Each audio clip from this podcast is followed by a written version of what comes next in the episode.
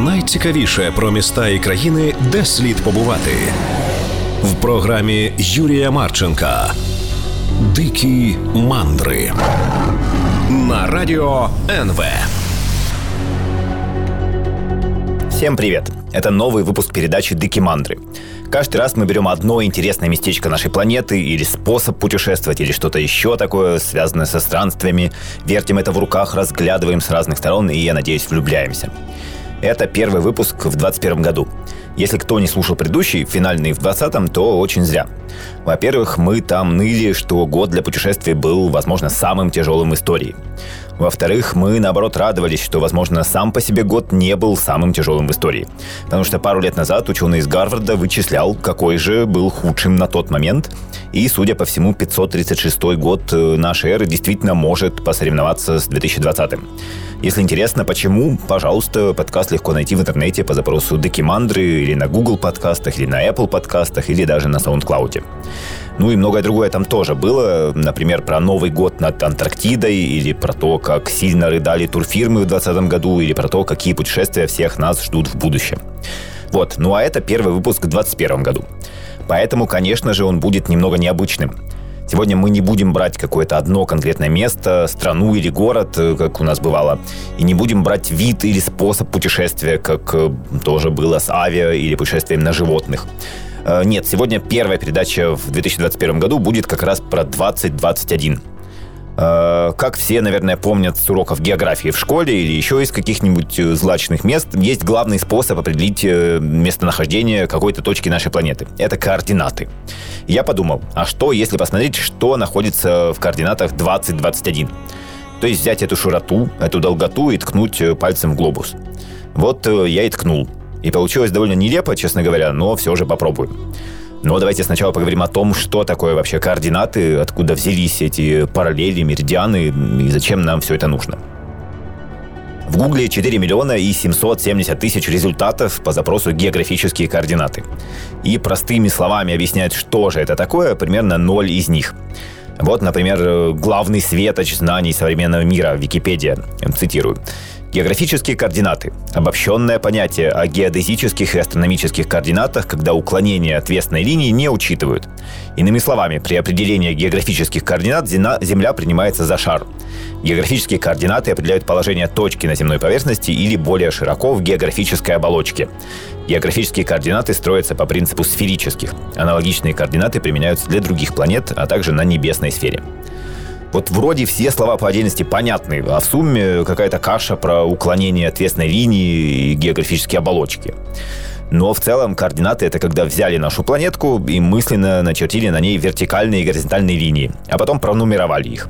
И там, где они пересекаются, можно как бы столкнуть эти два числа и получить понимание, где что находится. Э, горизонтальные линии — это широта или параллели. Э, вот экватор, например, это ноль. Э, вверх, то есть на север, идут э, положительные широты. 1, 2, 3. Вниз отрицательные. Минус 1, минус 2, минус 3. А вертикальные линии – это долгота или меридианы. Они идут от северного полюса к южному. Если с экватором все просто, он действительно посередине и логично отчитывать именно от него, то как же быть с долготой? Где найти вот этот ноль? Э, в разные времена меридианы отсчитывали от разных точек. Например, был такой Клавдий Птолемей – который жил во втором веке нашей эры в Александрии, в Египте. Он считается одним из величайших ученых древности. Много всего наделал в оптике, механике, даже музыке, но особенно в географии и астрономии. Э, в астрономии он вообще был настолько крут, что считался главным авторитетом на протяжении тысячелетия. Вот э, просто представьте, вы настолько хороши, что 10 столетий подряд считаетесь лучшим в своей сфере. Э, хотя столетия тогда, конечно, были своеобразные, когда больше думали, как бы всех покровожать не убить, чем изобрести что-то. А потом вообще пришли всякие умные арабы и чуть э, Клавдия Птолемея подвинули. А потом и Коперник появился и вообще все поломал. Но, тем не менее, он до сих пор считается дядькой заслуженным и толковым. А, правда, есть книжка американского астрофизика и историка науки Роберта Ньютона, которая довольно красноречиво называется «Преступление Клавдия Птолемея». А, Ньютон там доказывает, что Клавдий был жуликом, все умное спер у других ученых, а сам только то и делал, что ошибался и в расчетах, и в идеях. Но все же большинство современных ученых считают, что таким уж прям упырем Клавдий Птолемей не был. Ну, как бы там ни было, именно он в 150, э, в 150 году нашей эры предложил для нулевого меридиана остров Иеро, или Ферро. или даже Исла дель Меридиано. Это один из Канарских островов, и он долго считался самой западной точкой Европы. И вот Клавдий предложил отсчитывать вертикальный нолик именно от него, и на своих картах э, так и делал. И многие люди из самых разных стран тоже стали так делать и делали столетиями. Например, в 1634 году во Франции официально обозначили медиан Ферро как э, нулевой.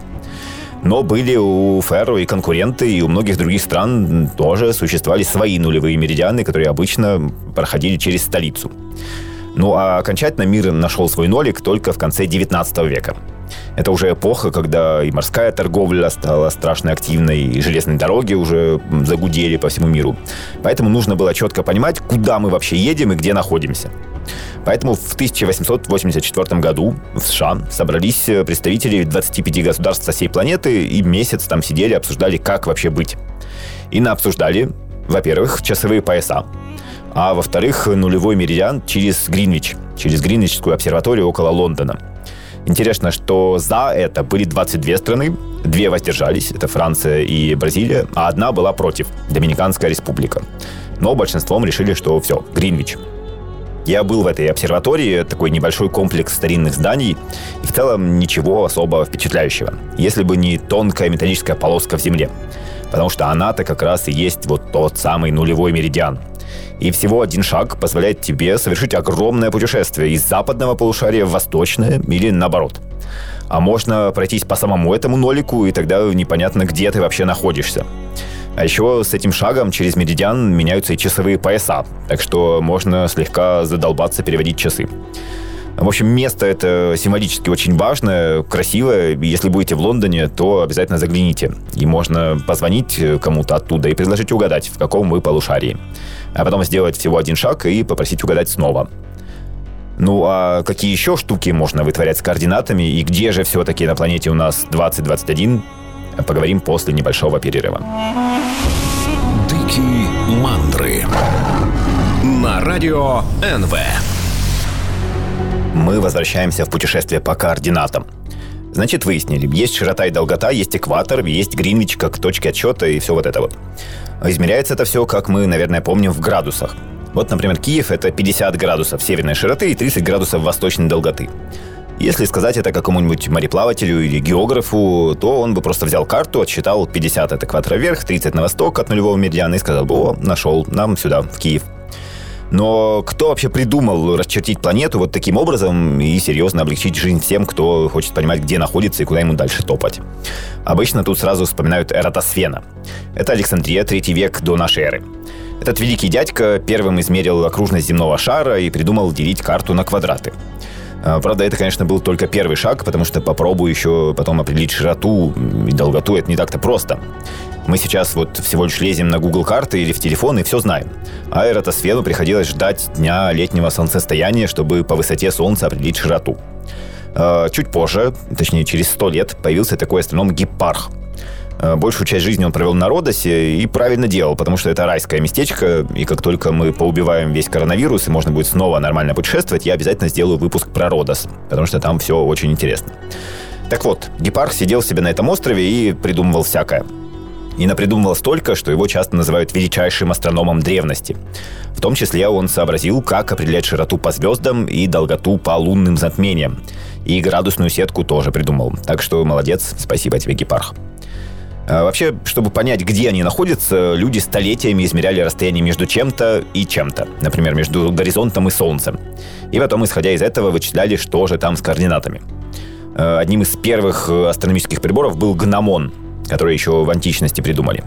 По сути, это такая вертикальная палка, и по длине ее тени можно узнать широту, направление на полюс, ну еще там какие-то невероятно важные штуки. Э, правда, для путешествий, например, на кораблях гномон не сильно годился, потому что кораблики качает, и тень все время меняется, влияя на вычисления таким образом. Конечно же, незаменимой штукой для древних путешественников была полярная звезда. Находишь ее на небе и понимаешь, где находится север. Понятно, особо много информации это не давало, но, по крайней мере, было понятно, в какую сторону не нужно топать или плыть, если ты хочешь полежать на тропическом пляже. В южном полушарии, кстати, для этого используется, конечно, не полярная звезда, а южный крест. И вообще, так называемых навигационных звезд сейчас аж 58. Полярная звезда только одна из них. Э, альманах с этим списком выпускают э, каждый год, и штурманы по всему миру могут использовать э, эти справочники, чтобы понять, где и что, если вдруг сломался GPS. Среди этих навигационных звезд есть довольно знаменитые, например, Альдебаран, Сириус или Бетельгейзе, но есть и ноунеймы для широкой публики, вроде Эльната или Ахернара.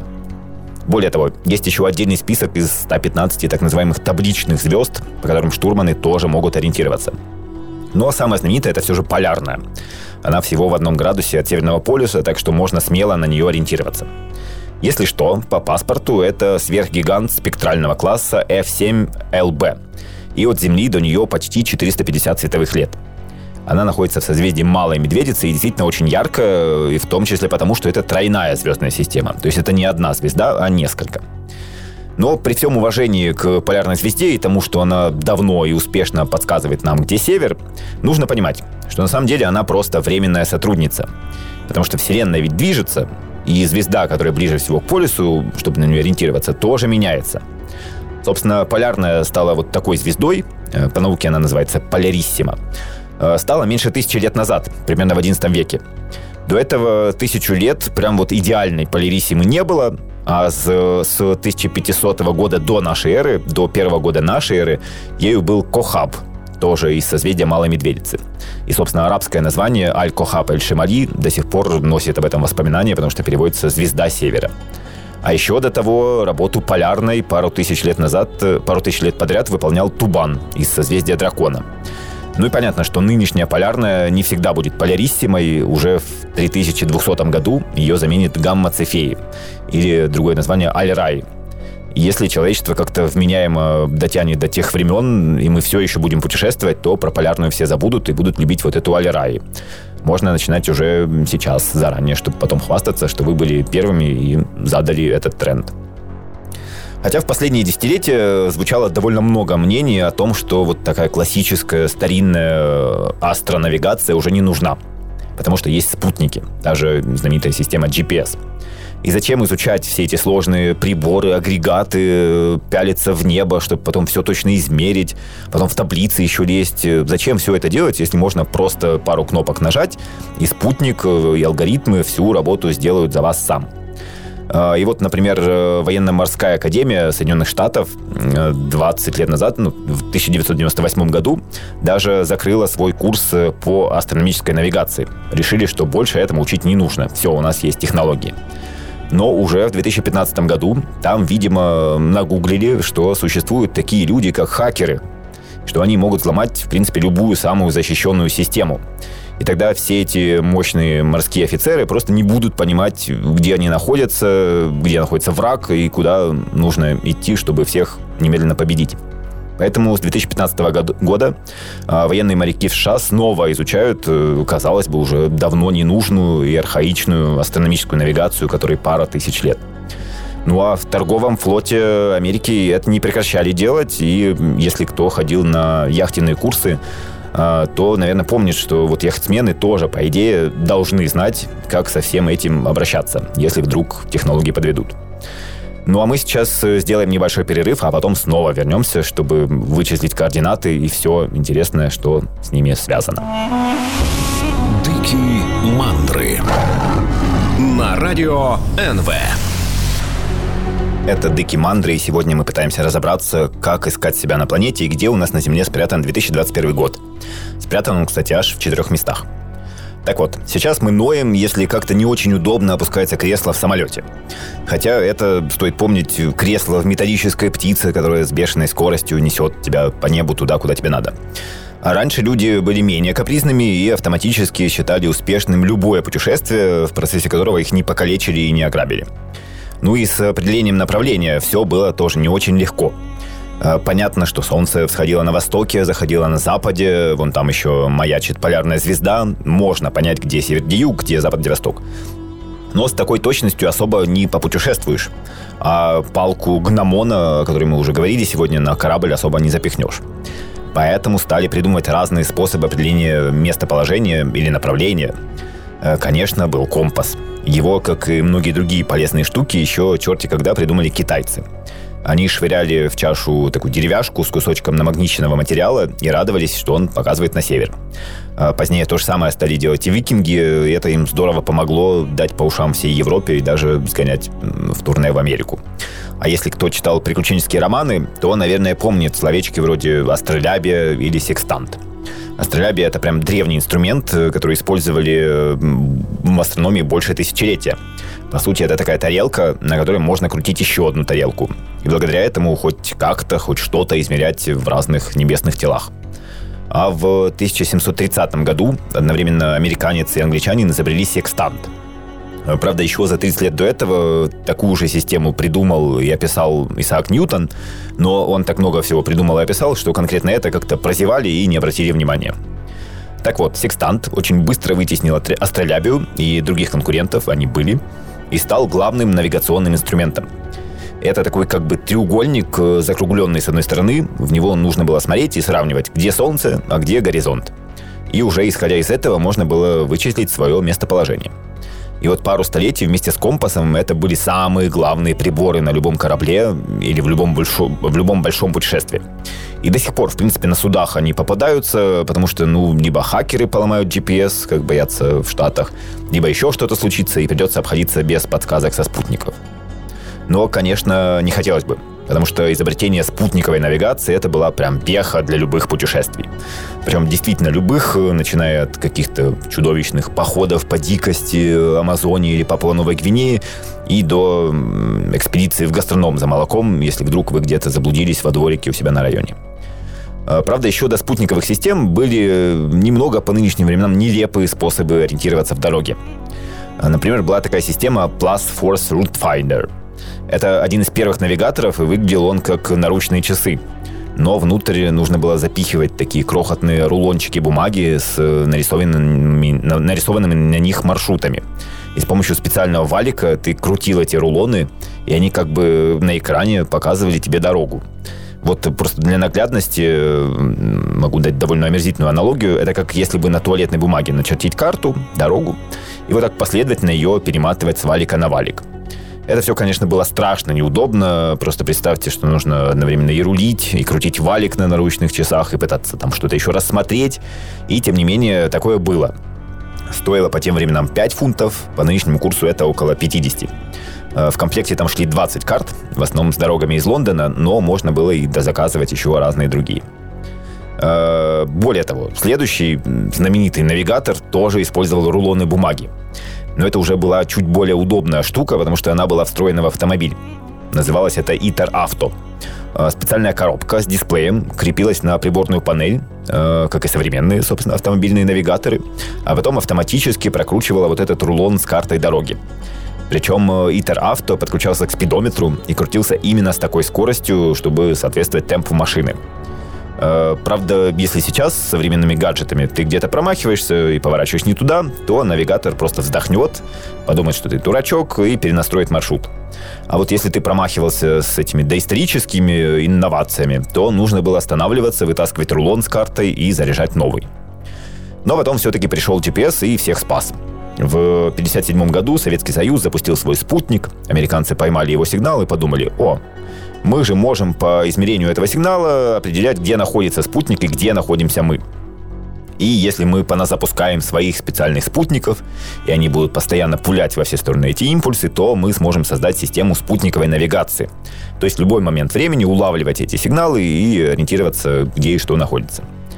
А поначалу власти подумали, что идея идиотская, но потом, как часто бывает, пришли военные и деньги сразу нашлись. Потому что в этой системе сошлись интересы сразу всех. И армии, и флота, и авиации. Вот э, для пехоты нужно было как бы понимать, куда бежать. Э, для авиации тем более, куда лететь и где самолет сейчас. Ну, а флот э, беспокоился о том, что когда начнется ядерная война, подводным лодкам нужно будет как-то грамотно прицелиться и пульнуть в Советский Союз немного атомных бомб. Поэтому уже в 60-е годы США начали разрабатывать некий прообраз GPS – а в 1973 году она уже так и называться стала. Первый спутник э, полетел, по некоторым данным, в 1974 году, по другим в 1978, а последний в 1993-1994. Всего их сейчас 32, и это позволяет покрыть ну, практически весь земной шар. Э, долгое время система была чисто военной, но в 1983 году случилось трагическое событие. Э, гражданский Боинг корейских авиалиний, заблудился, промахнулся на 500 километров и случайно залетел на территорию Советского Союза. Там над Сахалином его сбили, потому что он пролетал над э, военными объектами. Погибли все 269 человек на борту, и холодная война чуть было не стала намного горячее. А вот после этого события Рональд Рейган и приказал открыть систему GPS и для мирных целей. А, правда, с ограничением точности э, не для военных сигнал намеренно ухудшали. И только в 2000 году уже Клинтон отменил это ограничение, и точность GPS улучшилась со 100 метров до 20. И хотя у системы есть минусы, например, ты особо не половишь сигнал, если находишься в глубине железобетонного здания или даже если просто сильная облачность, но, тем не менее, это грандиозный прорыв, он серьезно упростил нам путешествие.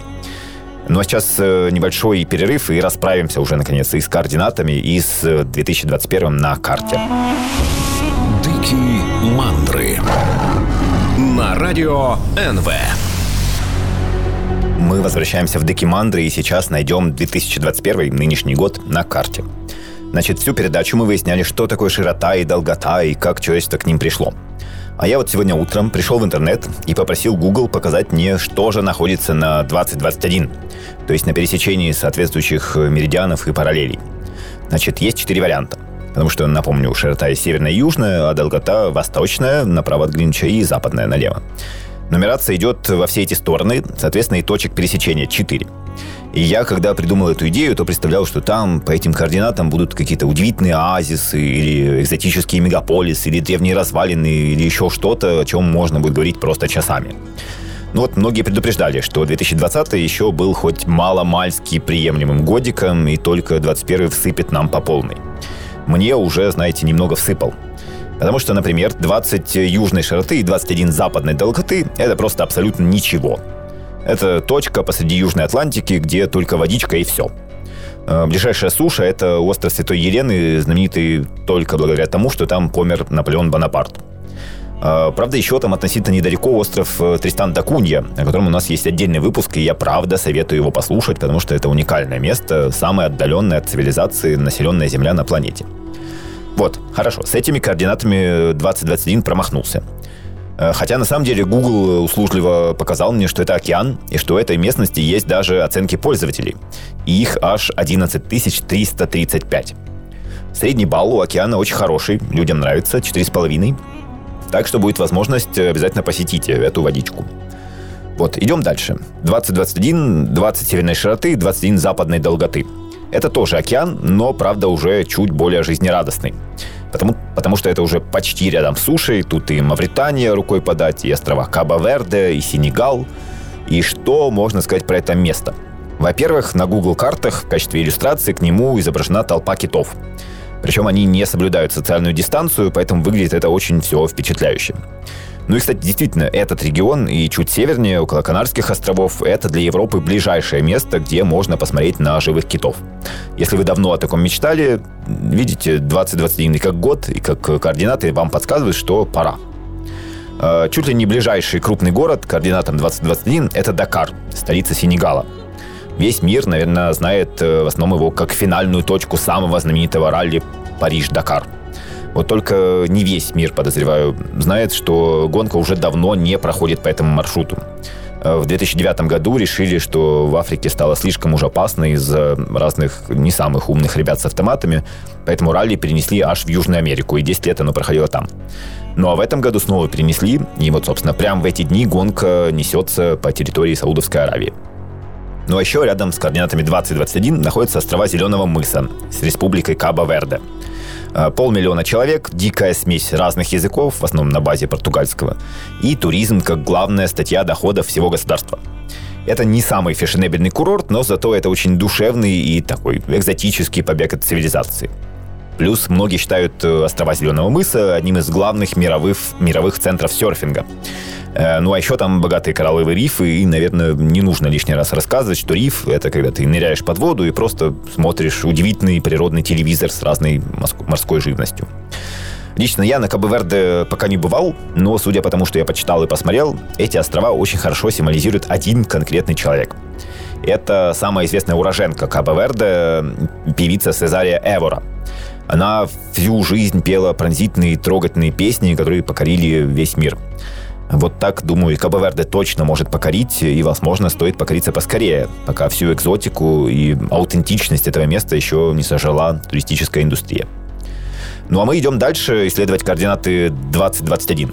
20 северной широты, 21 восточной долготы – это африканское государство Чад и местность под названием Западный Эненди. Здесь находится несколько довольно больших деревень и суммарно живут около 60 тысяч человек. Жизнь у них э, довольно насыщенная, потому что это Сахара, и если они не будут шевелиться, то просто помрут от жажды и жары. Думаю, все и так в курсе, но на всякий случай скажу, что к услугам путешественников здесь деревни Унианга-Сирир и Унианга-Кибир, ну и, безусловно, 25-тысячное село Фада с аэропортом даже. Фаду обязательно стоит махнуть ради древних наскальных рисунков и грандиозного водопоя, куда сходятся животные со всей округи. Плюс, судя по фото, тут э, довольно красивые образования из песчаника, которые торчат из Сахары и обеспечат вам сотни лайков, если их в Инстаграм выложить. Еще именно из Фада родом нынешний президент Чада Идрис Деби. Причем он правит аж с 90-го года. Наверное, невероятно хороший менеджер. Ну и давайте к финальной точке 2021. Координаты 20 южной широты, 21 восточной долготы.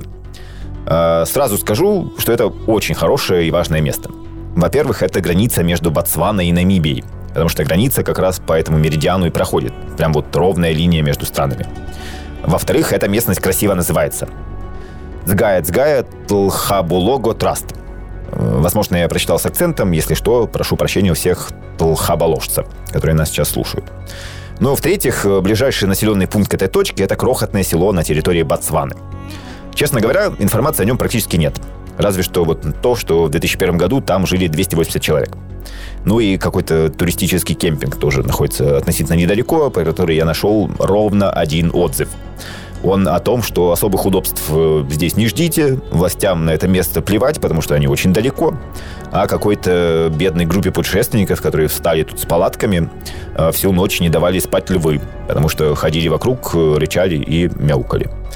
Но самое для меня показательное – то, что вот эта деревня на территории Ботсваны и этот лагерь туристический, кемпинг, то есть ближайшее хоть что-либо заметное и интересное к координатам 2021-2021 называется, видимо, Ксакса.